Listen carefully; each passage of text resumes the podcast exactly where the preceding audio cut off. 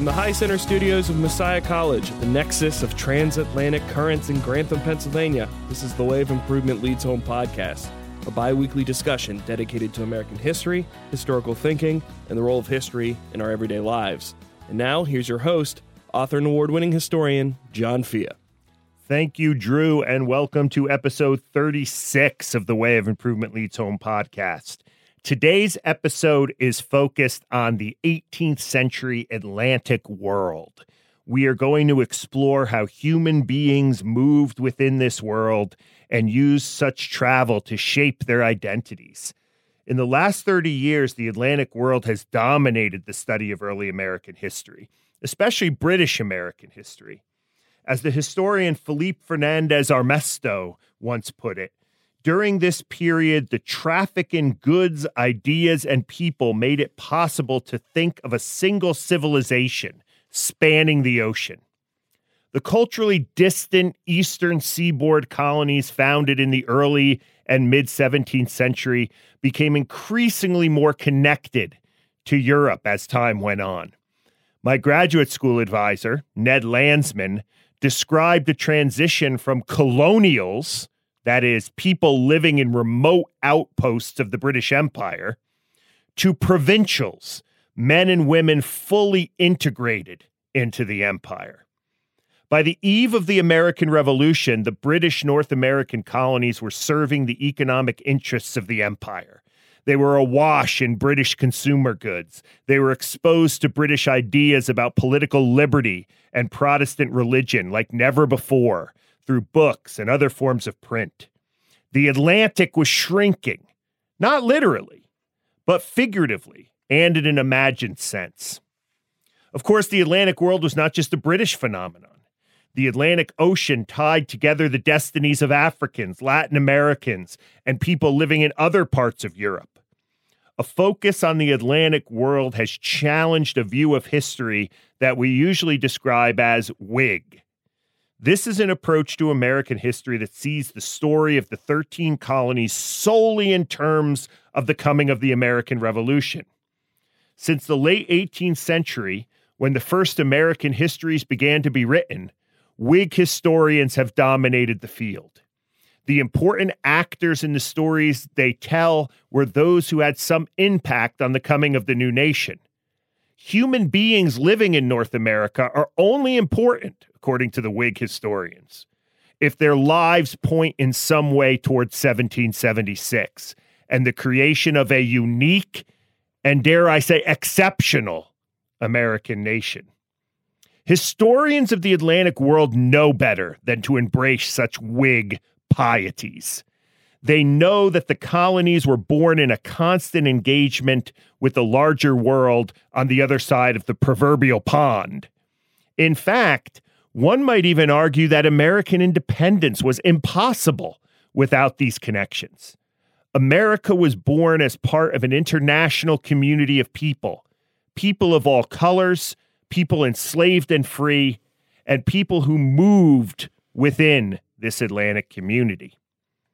Drew, you're a grad student in early American history. How does this idea of the Atlantic world shape your work? considering that Lehigh's history department has a sharp Atlantic focus, of course, this is a, a history yeah. department who's one of one of our most famous emeritus professors is uh, Lawrence Henry Gipson, the, yeah. one of the founders of, of, of of one of the first Atlantic challenges to this Whig narrative, uh, the Imperial School of uh, American History. So, yeah, the Atlantic paradigm has been a focus of uh, my writing, my scholarship, uh, my training, and now now my teaching. Further, I'm an ethnohistorian, meaning I turn my focus towards the lives of colonized indigenous people within transatlantic imperial and colonial contexts. So, you just told me before the episode started, Drew, that you are three weeks away from your comprehensive exams. Yeah, I, I, don't know if the mic is picking up the sound of my teeth chattering. Exactly, exactly. So I assume you have a lot of books related to the Atlantic world on your comps list. Am I right? Yeah, I mean, uh, I have three fields that are specifically Atlantic focused. So I'm French Atlantic, Spanish Atlantic, okay. and then colonial uh, British Atlantic. So, so I'm going to put you on the spot here, Drew, and Give me some titles. All right. Well, I, will I'll try to make these good recommendations for everyone who wants to go pick one of these up. Yeah, give give us something. Don't give us the heavy monographs, the theoretical stuff. Give us something that our listeners might be able to pick up to learn something about the Atlantic world. Well, one one modern classic that anytime friends or family ask me, you know, oh, what's a good book for me to read? Uh, one that I always recommend is uh, Daniel Richter's Facing East from Indian Country, which yeah. has really changed a lot of the ways many of us as historians even just linguistically frame frame our studies right? This is the whole idea that that we as historians shouldn't only be studying indians from a european perspective but also right. studying europe from an indian perspective. Now i can't remember Colonial America was the one course you didn't take with me. Is that right? Th- that's correct. Six was it like 15 years ago. We're talking now, but I've been assigning Richter. It, it, teaches very, very well. Some of you social studies teachers out there, it's a nice book to read. You're not going to assign it to your students, but it's a nice book to read to give you some perspective on this kind of Atlantic world, the way Drew is describing it.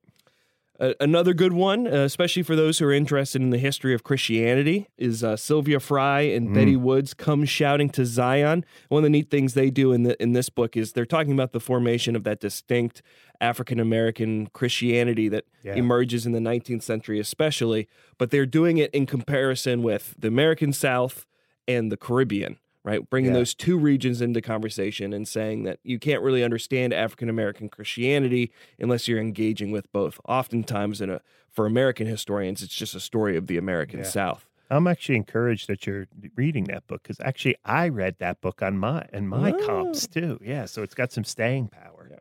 And then one that is highly relevant to the subject of this episode uh, is uh, a book called, and actually it's really important for my own personal research, but is a book called Indians and Colonists at the Crossroads of Empire, the Albany Congress of 1754. I think I know who the author of that book is. Yeah, that author is today's guest, Timothy Shannon. Although we're going to be talking about a newer work of his, uh, this uh, Indians and Colonists at the Crossroads of Empire is still still one that's pretty important for me because it it show it shows how the Albany Congress, which is this for those of us who are familiar with that narrative of American history, and you brought up the the, the idea of Whig history, right? Yeah. That the Albany Congress is the first time the colonies came together right, right. and they started to form this new American identity, not just a Pennsylvania or a New York identity. Right. But the thing Shannon argues, and I think quite convincingly, is actually that's not what that meeting was about at all. There's no real anticipation of future unity. It's actually just a lot of colonies who are really, really concerned about being invaded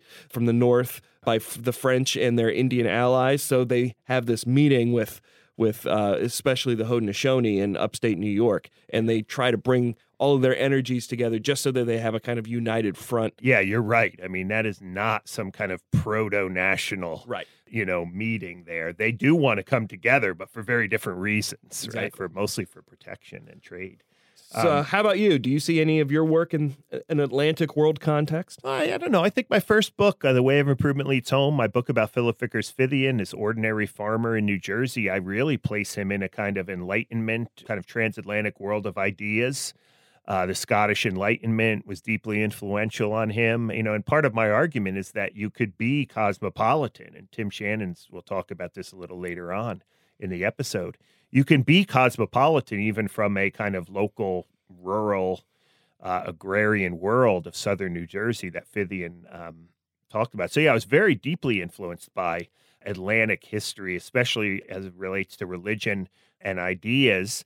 Um, you know, my book was America Founded as a Christian Nation was really addressed to a more national audience. But as I wrote about the founders, it's hard not to talk about them in terms of the way these sort of transatlantic, at least in the British world, kind of influenced their lives. My American Bible Society book is very, uh, I think it's very representative of what we, Tom Bender and some others, have referred to as the sort of internationalization of American history. I mean, there's chapters in that book on China, on Mexico, on, you know, so I'm thinking about this uniquely American organization, the American Bible Society, that had really impossible to understand it without its kind of global connection. So yeah, I've I've dabbled in it. I don't consider myself a historian of the Atlantic world like our guest today, Tim Shannon, but um, but it's hard not to. Uh, you know, if you're a responsible early American historian, uh, you need to be able to think about your your uh, subjects in a kind of broader context. Um, and speaking of that, we've already mentioned our guest, but our guest today, Timothy Shannon of Gettysburg College, is one of our leading scholars and sophisticated thinkers about the Atlantic world. He's going to tell us a fascinating story about a life lived in the British Atlantic world uh, as he introduces us to Peter Williamson, a transatlantic traveler who was called at the at the end of his life an Indian king. So I don't want to give too much away, but this is a very interesting uh, new book that Shannon has out. So I'm looking forward to this interview, and I hope you enjoy it. We've had a Drew. We've had a really great season here, season four uh, on the way of improving leads home. Still have a few more episodes to go, but we can always, of course, continue. We continue to need your support. We could use your support in a variety of different ways. So, Drew, tell our listeners how they can connect with us. The Way of Improvement Leads Home is a proud member of the Recorded History Podcast Network. Head to recordedhistory.net to check out some of our fellow network podcasts. I think, especially this week, what better time than now to highlight the Explorers podcast, which highlights mm. uh, the long history of global exploration. Check them out at explorerspodcast.com. Our podcast is brought to you through the generous donations of Lisa DeGuardi, Ron Schooler, Kate Logan, and Gretchen Adams. And as always, many thanks to Jennings College Consulting, discovering the right college fit for your future. If you want to become a sponsor of the show, please head over to thewayofimprovement.com and click support. And the best way to spread the word about the podcast is to take it to social media. Follow us at TWOILH Podcast on Twitter and Facebook, and consider giving us a positive review on iTunes or Stitcher.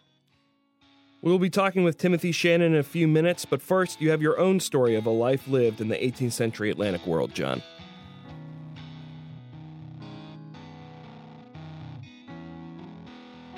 It's that time of year for college professors. Time to select textbooks for the fall semester.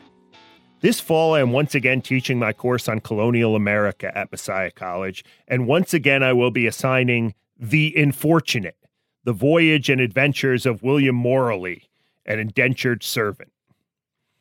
I like Moraley's 18th century account of life in the British Atlantic world because this indentured servant is, in many ways, the anti Ben Franklin. As Moraley's 20th century editors Susan Klepp and Billy Smith write, 18th century America has been called the age of Ben Franklin, an era best characterized by the values expressed in his autobiography and by his incredibly successful career. Yet Franklin was only one of several million inhabitants of the North American colonies, and by his own account, he was both exceptionally hardworking and unusually fortunate. William Moraley, on the other hand, did not have such luck. He arrived at roughly the same time as Franklin, but he did not, quote unquote, make it in America. In fact, he ended up going back home, largely a failure. Though not every arrival to the British American shores returned to Europe, very few ended up like Ben Franklin. Moraley's story makes us rethink the possibility of the American dream in the colonial period and reveals how one man navigated the Atlantic world. When Moraley's father died in England, he left no money to his son. When his mother remarried, Moraley was left in the lurch. Flat broke and searching for a lucky break, he came to Philadelphia as an indentured servant on December 26, 1729. Upon arrival, he sold his coat for a quart of rum and his tie for sixpence and used the money to buy some bread and a quart of cider.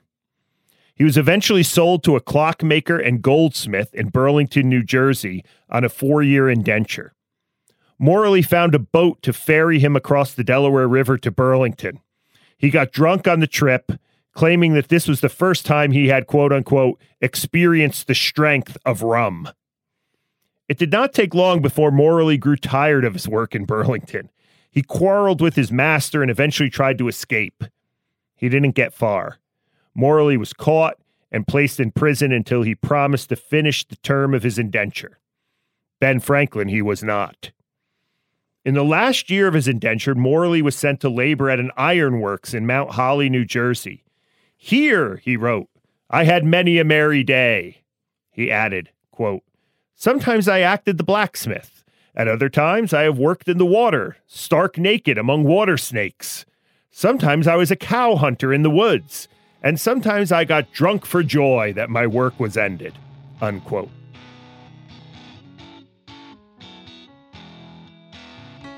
After Moraley's indenture was complete, he was set free to pursue his own American dream. It did not go well. He could not find steady work as a clockmaker in Philadelphia. He spent weeks wandering around the Pennsylvania and New Jersey countryside where he had run ins with wild animals, including one particular scary encounter with a panther. And he slept in haylofts. Eventually, Moraley got back on a ship and returned home in an attempt to reunite with his mother and her new family. We ambitious and self improving Americans do not look highly on a guy who openly admitted that, quote, I neglect to improve my talents, always preferring the present time to the future, so that all these advantages were bestowed on me to no purpose, unquote. But Moraley's story was not unique. The best poor man's country in the world did not always deliver on its promises.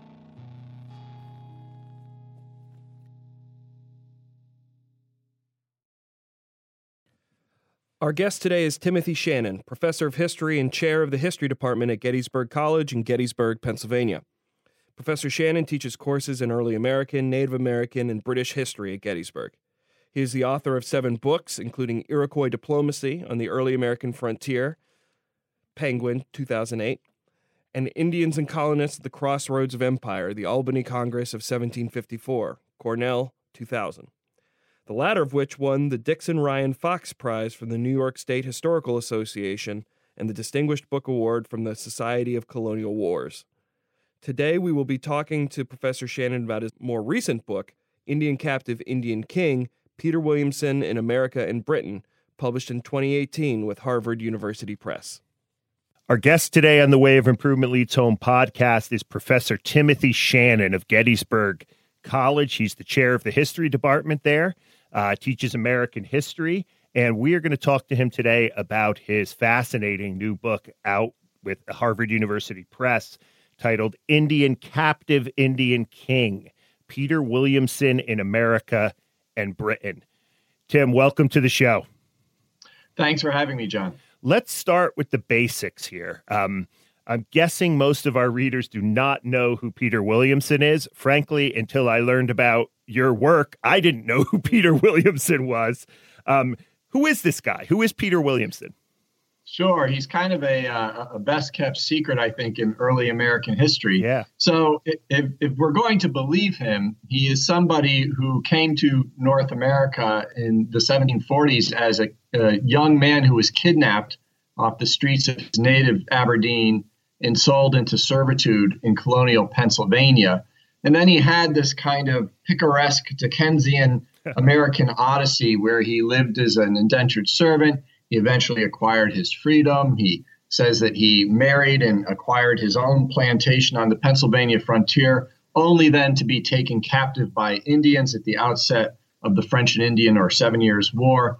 Uh, that he escaped his captivity and then uh, and enlisted in the British Army. He saw action in the opening years of the French and Indian War, was eventually taken prisoner by the French, and ended up on a ship that carried him back to Britain, where in the 1750s he published a captivity narrative of his time in uh, North America, and then uh, made his way back to Aberdeen, was eventually arrested in Aberdeen as a charlatan, as an impostor and uh, exiled from the city by its magistrates. And then he spent about 10 years trying to prove his identity in a series of lawsuits against those leaders of Aberdeen. Uh, we know him today uh, primarily because he published a, that narrative called French and Indian Cruelty right. that went through several editions, and also because, unlike any other Indian captive that I've ever encountered in my studies of early American history. He actually gave performances in which he reenacted his captivity. And so he became something of a celebrity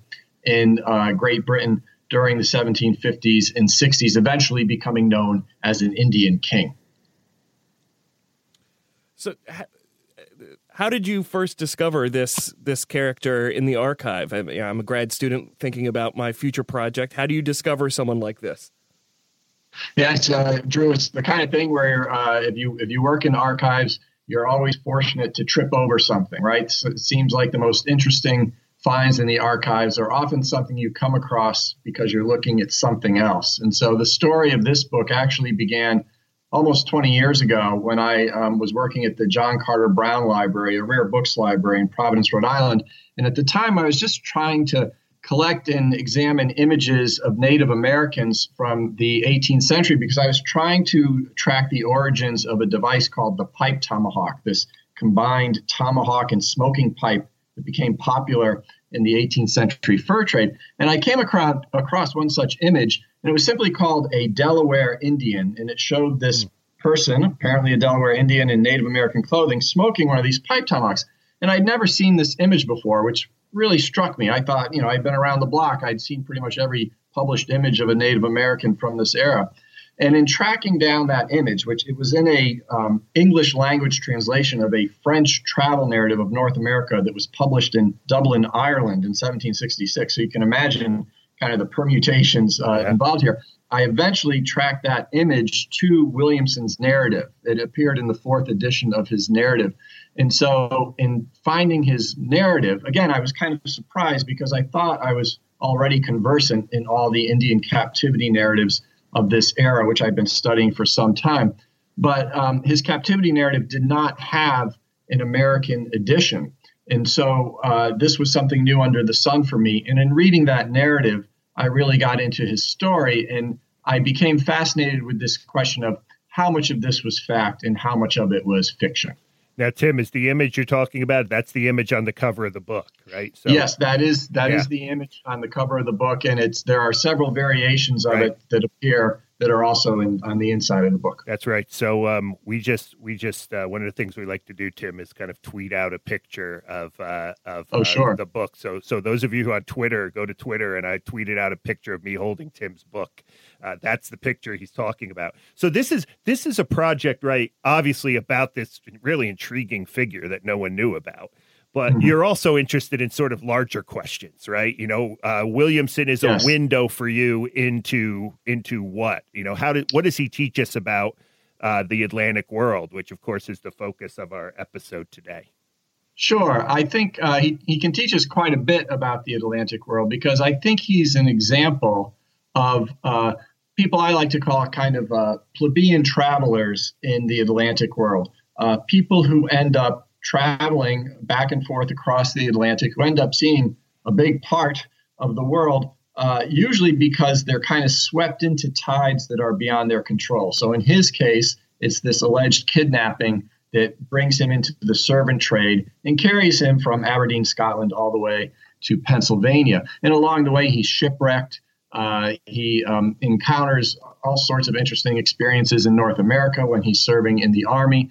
And then um, his experiences as a soldier, I think, also give us kind of what we might call the worm's eye view of this mm-hmm. major conflict in uh, not only North American history, but in Atlantic world history. The Seven Years' War is a big deal. You know, as you we know, it kind of reshapes the continent of North America.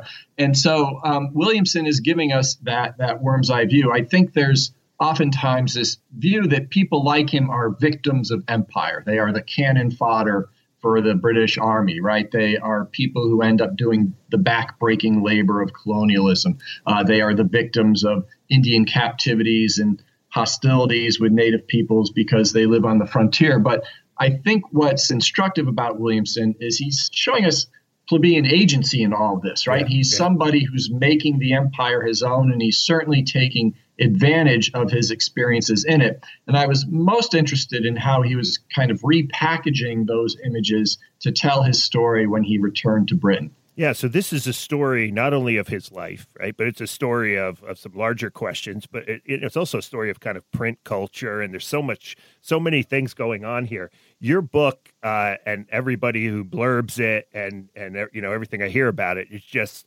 sort of masterful in terms of its historical detective work. Um, maybe you could tell us a little bit about kind of uh, how you took this narrative. I even noticed the way you've been speaking today, right? Uh, Williamson claims this happened to right. him. Yes, um, yes. And and what's what's fascinating about it is, you know, you know, some of it's true, some of it's not, and you've done this kind of detective work. So let's let's just take one example. Let's take, um, sure. you know, the the captivity story, which is kind of you know a, a significant chunk of of the narrative, right? Um, what yes. made you question the captivity narrative, and then how'd you? I think you call it at one point a bald face lie, right? Mm, what? Yes. What? T- walk us through this. Just one example of you, the historian, kind of doing this kind of uh, investigative kind of work to prove whether or not this kind of stuff really happened to Williamson or not. Sure. Uh, so, of course, this is where a lot of archival work comes in. The interesting thing about Williamson is, you know, he spends 13, 14 years in North America, but he, he doesn't really leave much of a footprint in the archives. Yeah. And so I, I, think as historians, we can't really hold that against him because he's a, a fairly small, anonymous, insignificant figure. He doesn't hold office, he doesn't own property, that sort of thing. So he's not likely to get his name recorded in different places. Right, but right. the thing that struck me about his captivity narrative when I read it for the first time was that it it, it didn't pass my sniff test. Yeah. Uh, I was very familiar with other captivity stories from Pennsylvania during the uh, era of the French and Indian War. And while many of the details in his narrative had a kind of an element of truth to them, for example, he appeared to be very familiar with the geography of frontier Pennsylvania, yeah. uh, there were elements to the story that did not ring true, such as he claims that he was taken captive in October of 1754 and he um, made his way home in, in, January of 1755, basically a, a three month captivity. Right. And that is exactly one year too early for the captivities that occur in Pennsylvania at the start of the French and Indian War because the Indians begin raiding the frontier after the defeat of Braddock's army mm-hmm. at the Monongahela in, uh, in the summer of 1755. And so that didn't smell right. And then there were elements too when he describes some of the tortures that he witnesses other captives enduring that were not consistent with what we know about how Native Americans dealt with captives during this era. Uh, also, um, the lack of evidence to corroborate his story was striking because he claimed that when he returned to uh, uh, to the east, when he when he returned to where he had been taken from, that he went to Philadelphia and actually had an interview with the governor of Pennsylvania at the time and gave testimony before the Pennsylvania Assembly, and none of that is recorded in the uh, records of those offices. So, um, in that case, the lack of evidence seemed pretty damning uh, for him it raised this very interesting question then of you know well why fabricate a right, captivity right. and and and that again uh, becomes a very interesting component of the story because other elements of his American Odyssey definitely pan out. His um, he was shipwrecked off the coast of Cape May. He was in fact uh, purchased by a fellow Scotsman as an indentured servant, and his time in the military. Uh, what he describes about that um, is corroborated by a lot of other evidence. Yet he chooses to make this fictional captivity narrative the centerpiece of his story when he returns home. And why does he do that? I think he's doing that because he's giving the people what they want. You know, he's he's part of this first wave of British soldiers to return to Great Britain at the outset of the French Indian War. Braddock's army is defeated in uh, July of 1755, but in that defeat, it's also dispersed. And so there are no veterans or prisoners of war returning to Britain from that experience to tell their tale. Right. Williamson is taken at the fall of Oswego in August of 1756. He's part of a group of 1,100 prisoners of war who are repatriated to Britain. And so he's, uh, he's part of this first tide, this first vanguard of eyewitnesses to come back and tell their stories in, uh, in, in Britain. And I think he realizes that the public's appetite has been whetted for stories about Native Americans because of these two dramatic defeats of the British Army on the North American frontier. So, as he's making his way back to Aberdeen, the way he's going to distinguish himself from other uh, right. returning veteran soldiers who've been cut adrift is he can tell a story about Indian captivity. How much, though? How much, too? I mean, yeah, how much is this kind of. Uh you know part of his kind of commercial or his economic you know he he he's he's going around uh he's going around telling the story. He's dressing up like an Indian. I mean, he needs he needs this background, right, to sustain himself uh, in this. Uh, yes. Yeah. Yes. And he's part, in that sense, he's also part of this plebeian tradition in Britain at this time of what I uh, describe as disguise and impersonation. Yeah. Generally speaking, uh, poor people, laboring people who are stuck in a bad situation. It might be a woman in a bad marriage. It might be uh, a man who has a bad boss or master, they'll use disguise as a way of gaining mobility. So, you know, right. we, we hear these stories about women who disguise themselves as men to join the army and, and, and leave home that way. Yeah. And, and Williamson at the time, when he returns to Aberdeen, he, he's described as a stroller which today we might translate as a confidence man, uh-huh. somebody uh-huh. who's, who's kind of on the move and is uh, taking advantage of people's gullibility to defraud them, to extract alms from them, and, and that sort of thing. And I think he his kind of commercial entrepreneurial orientation reflects that background in that willingness to use dissembling, to use uh, impersonation and disguise as a way of kind of making your way forward in the world. Yeah, real quick, back to the back to the um, your sort of first reading of this captivity narrative. Mm-hmm. Um, did a red flag go off immediately? Or, you know, was there, you know, you immediately, first time you read it, it seems like this can't be right. Um, what was the relationship between, you know, you obviously being a, a, very experienced historian looking at this stuff for the first time, right? In a way, maybe a grad student wouldn't pick up. Sorry, right. Drew. Sorry, Drew. Um, you know, but but uh, to what extent was it kind of, yeah, I've been doing this for a long time. This isn't right versus kind of okay this doesn't seem right and then kind of like a domino effect right you start doing yeah. research and oh my gosh now i don't trust anything you know tell us yeah. how you kind of navigated that whole thing sure it was it was more of the latter it was a gradual uh, kind of disenchantment that i was having with with, with, with his story. Um, one of the first things I did after reading his narrative was I began asking around to other historians of this era, saying, "Hey, have you have you read this narrative? Yeah. Do you know anything about it?"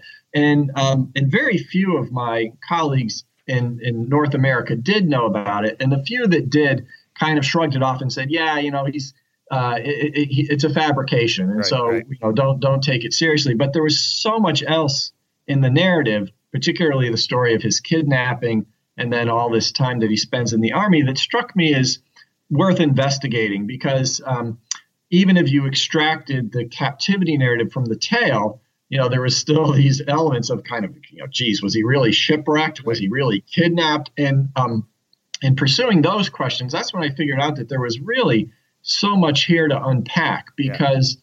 Uh, initially, when I started working on him, I thought, oh, I'll get a good article out of this. This is, yeah. you know, this is an interesting story to tell. But when I began investigating his kidnapping, I found out that in the National Archives of Scotland, there are these voluminous files on his two lawsuits in which he was attempting to prove his identity and to then to sue the magistrates who had exiled him from the city and ultimately to sue the merchants who had invested in the voyage that brought him to North America.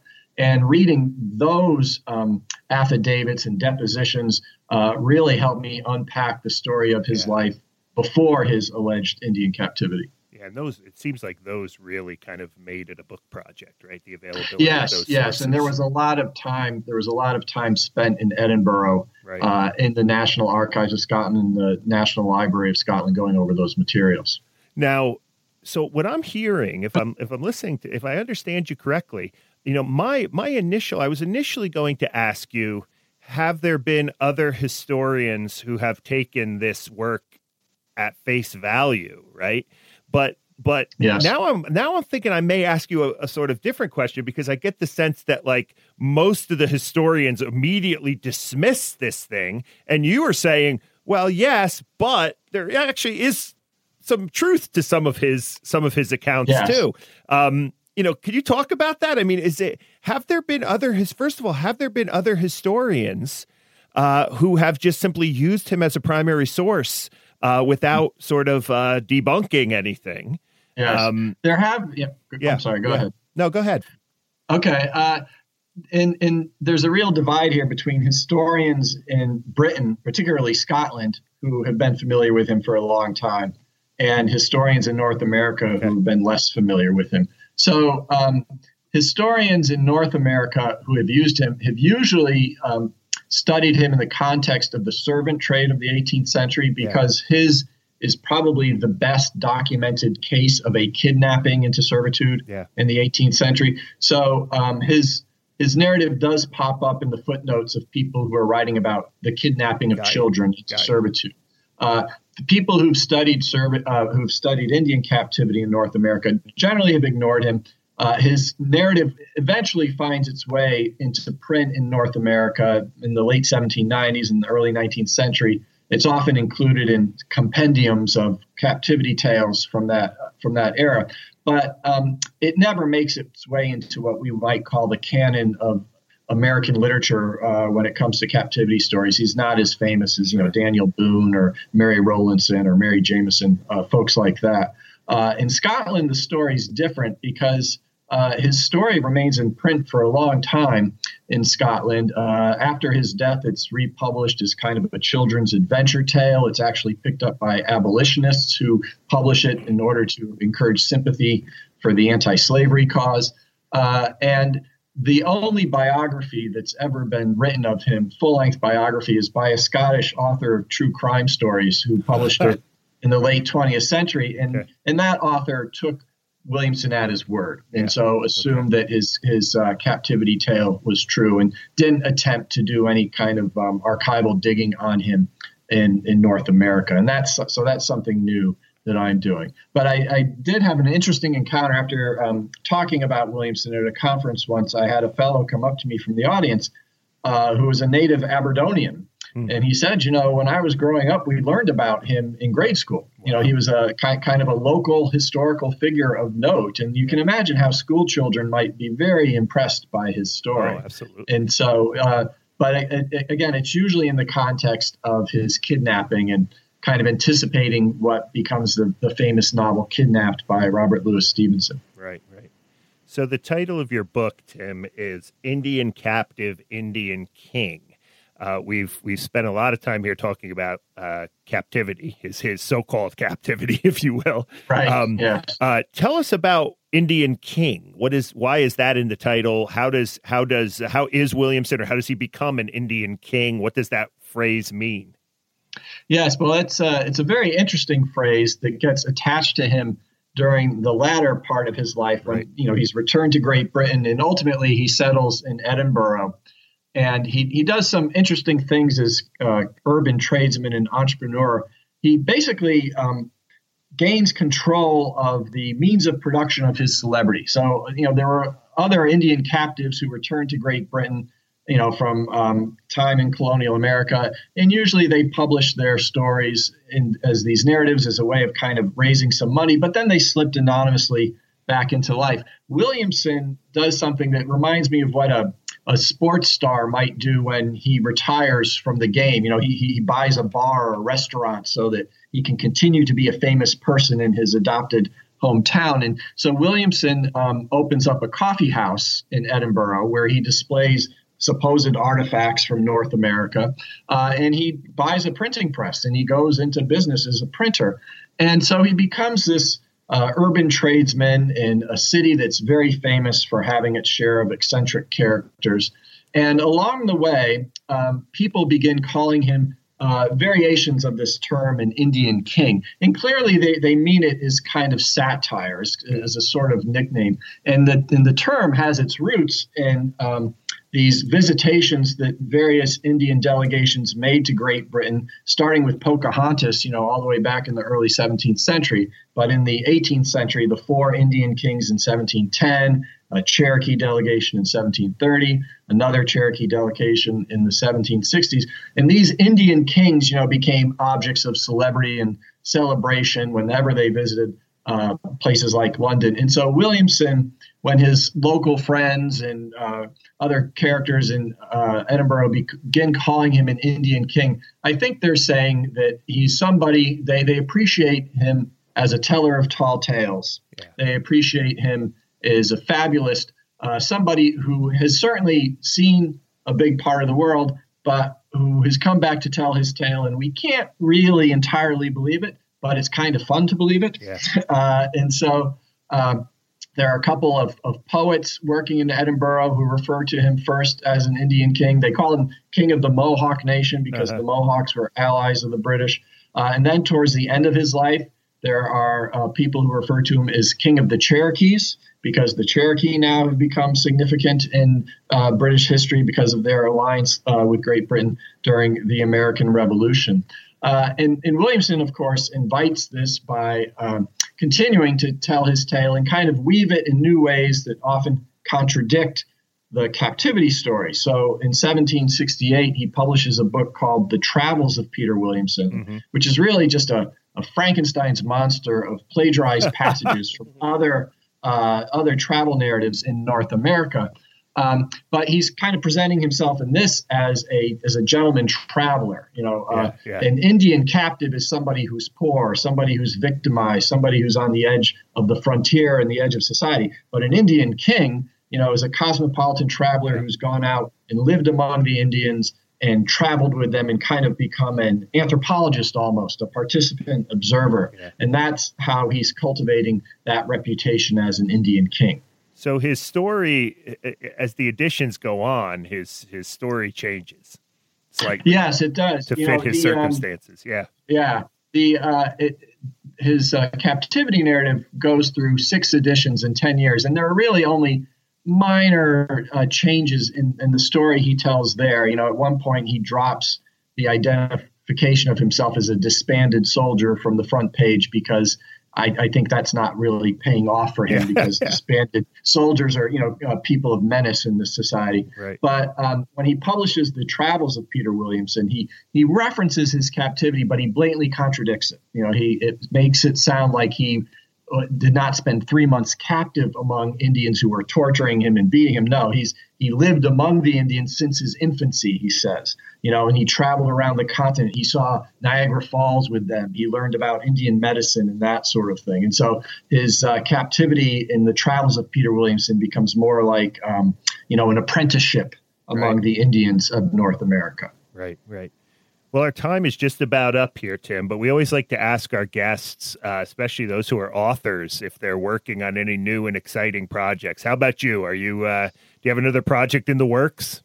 Sure. Well, I, am just getting underway, I think, with what will be the next big project, and it's going to focus on Benjamin Franklin's writings about and interactions with Native Americans oh, wow. over the long course of his career. Uh, I've been interested uh, in Franklin for a long time. I've worked on him in other capacities in the past, but I think he's pretty unique among you know the founding generation because not only does he encounter real Indians when he's working as a treaty commissioner for the government of Pennsylvania in the 1750s, uh, and he's as a printer he's publishing Indian treaties in the 1740s, 1750s. But he also writes about Indians quite a bit, even when he's living in London and in Paris. Uh, he's using Indians as allegories or as foils when he's writing uh, editorials in Britain, for example, on behalf of the patriot cause.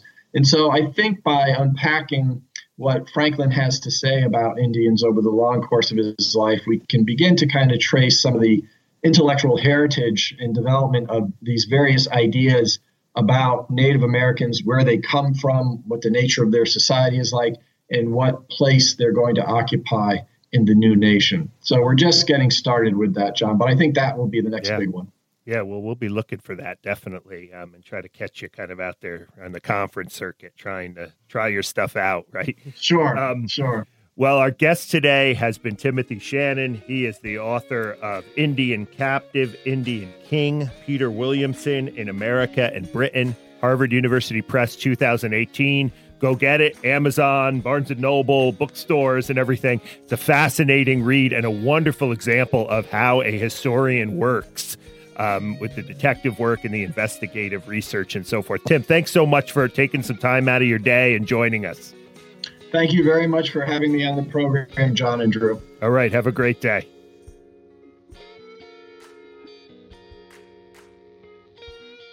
So, Drew, we had maybe one of our first serious Native American historians on the program today, right? What what is your reaction? It felt good. It felt like I finally felt like I could keep up.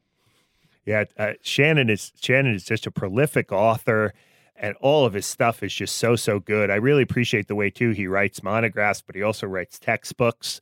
Uh, he's written textbooks on the Atlantic world and colonial America, all from uh, a sort of liberal arts institution, right, at, at Gettysburg College. And I, I've known him to be a very sort of gifted public speaker and communicator of history as well. I, I've, I'm also especially struck by this kind of m- mode of uh, telling the Atlantic story. You know, he kept using that word uh, "worm's eye view," that yeah. term "worm's eye view," and I kept thinking about um, as he was talking about this very curious individual who t- tells this very unique story. I kept thinking about uh, Esther Wheelwright in our episode with Ann Little. It's yeah. another way to get a worm's eye view into into Atlantic history. So I I, I really and part of it's because I you know as I envision my future project, my future dissertation project, I you know I I, I like this idea of the worm's eye view as a as yeah. an approach to to talking about empire in in North America yeah. especially. Yeah, I I love those kind of books. I love obviously Ann Little's book. I love this book you know, also it's this kind of this kind of history is near and dear to my heart. You know, Philip Vickers Fithian didn't have the sort of transatlantic experience or even the transnational experience that someone like Wheelwright did going back and forth between Canada and the colonies, or obviously didn't have the experience of, of a Williamson. But, you know, this idea of kind of connecting these larger Atlantic patterns, these macro storylines with flesh and blood, right? Real life a real individual those books i just i just eat up you know i i, I look for any opportunity to read. And and this is this is a, a real page turner you know especially we didn't get a chance to talk about the trial where he tried to prove that he was kidnapped you know the way he constructs himself as an indian king uh, but also early in his life there's a lot of stuff in here about the enlightenment coffee house culture in uh, edinburgh consumerism. Um, it, it, again, Shannon is one of our best kind of uh, chroniclers of the Atlantic world in this way. A lot of the Atlantic world literature historians, right? They write in such macro ways, right? Right? There's, you know, they're flying at thirty thousand feet, and you don't really get the true stories. And it's not their fault. There's just not a lot of kind of stories. You know, even Shannon said, right? He started this as a uh, as just an article, and then you know he found this uh, this these trial transcripts in the archives in Scotland, and it just turned into a, a a really great kind of I don't know if he called it micro history or a biography or yeah. Well, I hope you enjoyed our episode today. I know we certainly did, talking with Timothy Shannon about Peter Williamson. Thanks for listening. And as always, may your way of improvement lead home. This has been a production of The Way of Improvement Leads Home, a blog dedicated to reflections at the intersection of American history, religion, politics, and academic life. Visit us at thewayofimprovement.com. The Way of Improvement Leads Home is a member of the Recorded History Podcast Network. Check out the other podcasts on the network by heading over to recordedhistory.net. If you want to support our efforts, please rate and review us on iTunes, Stitcher, or your podcatcher of choice so others may more easily find this podcast. And let's continue the conversation on Facebook and Twitter. Follow us at TWOILH Podcast. The podcast was brought to you through the generous support of Gretchen Adams, Kate Logan, Lisa DeGuardi, and Ron Schooler. Also, many thanks to our sponsor, Jennings College Consulting, discovering the right college fit for your future. The podcast was recorded at the High Center Studios of Messiah College. Thanks to Ed Ark for his continued support. Original music is by Overholt. Many thanks to our guest, Timothy Shannon. Our studio producer is Josh Lowry. I've been your producer, Drew Dyrli Hermeling, and your host, as always, is John Fea.